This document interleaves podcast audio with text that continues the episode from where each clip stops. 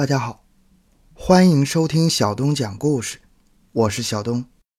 前世界著名拳王迈克尔·泰森曾连续保持了三十五场拳赛不败的记录，六次成功卫冕拳王，是世界拳坛无可争议的英雄，以铁人铁拳和男子汉的刚强的象征风靡美国。然而，当泰森的拳坛生涯处于巅峰之时，美国黑人小姐德西雷·华盛顿。对他的强奸指控，最终把他打入了美国印第安纳州的一所监狱，使他远离了冠军台。他不再被人称为拳王，给人们留下了一个极有代表意义的教训。讲述惊天大案，追踪凶案现场。更多精彩，请关注同名微信公众号“小东讲故事”。一九六六年六月三十日，泰森出生于纽约州布鲁克林黑人聚集区的一个贫困黑人家庭里。由于身处贫民区，秩序混乱，犯罪盛行，泰森耳濡目染，他的幼小心灵也因此受到了很多不良的影响。大约从十岁开始，泰森就加入了犯罪团伙，偷盗、抢劫无所不能，因此警察也经常光顾他们的家。一九七九年，尚不满十三岁的泰森就被送进了少年管教所。在这里，管教所里的拳击教练斯图尔特见他身材健壮，认为他是块不可多得的学习拳击的好料子，并对他加以训练。后来，在斯图尔特的引荐下，泰森结识了著名的拳击教练达马托。这匹野马终于被达马托驯服了，泰森也因此走上了拳击之路。一九八一年，在全美少年奥林匹克重量级拳击比赛中，十五岁的泰森轻而易举地赢得了比赛。一九八四年，他又一举夺得了金手套拳击赛的第二名，一颗耀眼的新星在美国拳坛冉冉升起。一九八五年春天开始，泰森如一股强劲的旋风横扫美国职业拳坛。在二十岁时获得了世界拳击理事会重量级冠军的称号。一九八七年，泰森在拉斯维加斯击败了前国际拳击联合会冠军塔克，成为了世界上无可争议的拳王。泰森在获得拳王称号后，身份和地位发生了巨变，荣誉和金钱也随之而来。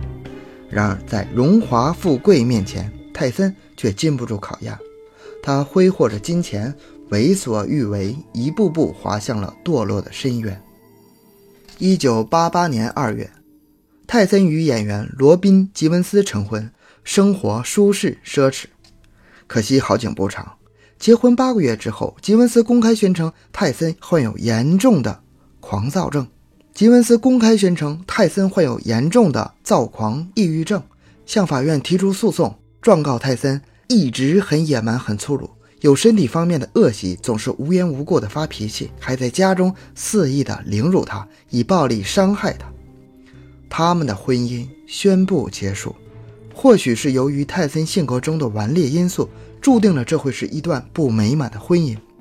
吉文斯还在电视媒体前说，泰森根本不是个男人，而是一头野兽。对于这样的批评和指责，泰森从不在乎。在他眼里，女人就如同他训练时用的沙袋，他财大气粗，甚至根本不会把女人放在眼里。一九八八年十二月十二日，来自纽约的桑德拉·米利埃小姐控告泰森在一次夜总会上对他进行强行非礼，并无耻地要求与之发生性关系。十二月十五日，同样来自纽约的洛里·戴维斯小姐指控泰森。在侵犯米利埃的同时，也对她进行性骚扰。一九八九年，泰森又因为在光天化日之下将一名卖花女推进自己的轿车内，欲图不轨，被处以了罚款三十万美元。一九九零年八月十七日，他的前任秘书菲利斯·布兰纳小姐也在新泽西州纽瓦克控告泰森在其任职期间任意的猥亵她。据泰森所在公司的一位负责人透露因为泰森到处拈花惹草，被不断的告上法庭，因此他每年赔偿别人的钱都得好几百万美元。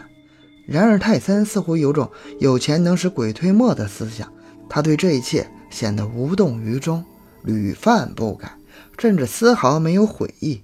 这种想法使他终于在1991年尝到了恶果。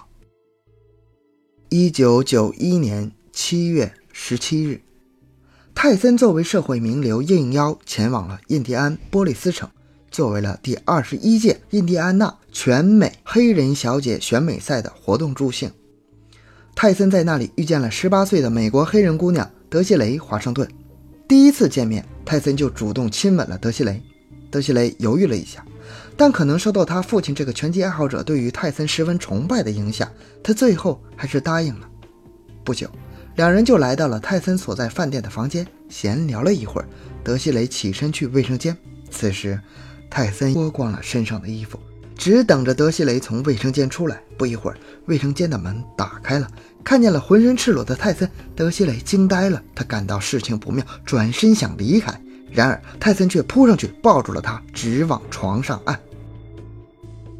事后，泰森很满意的放走了德西雷。由于没有目击者，上面叙述的事实是根据马里恩法院的查明的情形所确定的。事情发生后的第三天，德西雷向警方报案说泰森强奸了他。同年九月九日，泰森被起诉，随后他被逮捕。在交纳了保释金之后，才获释。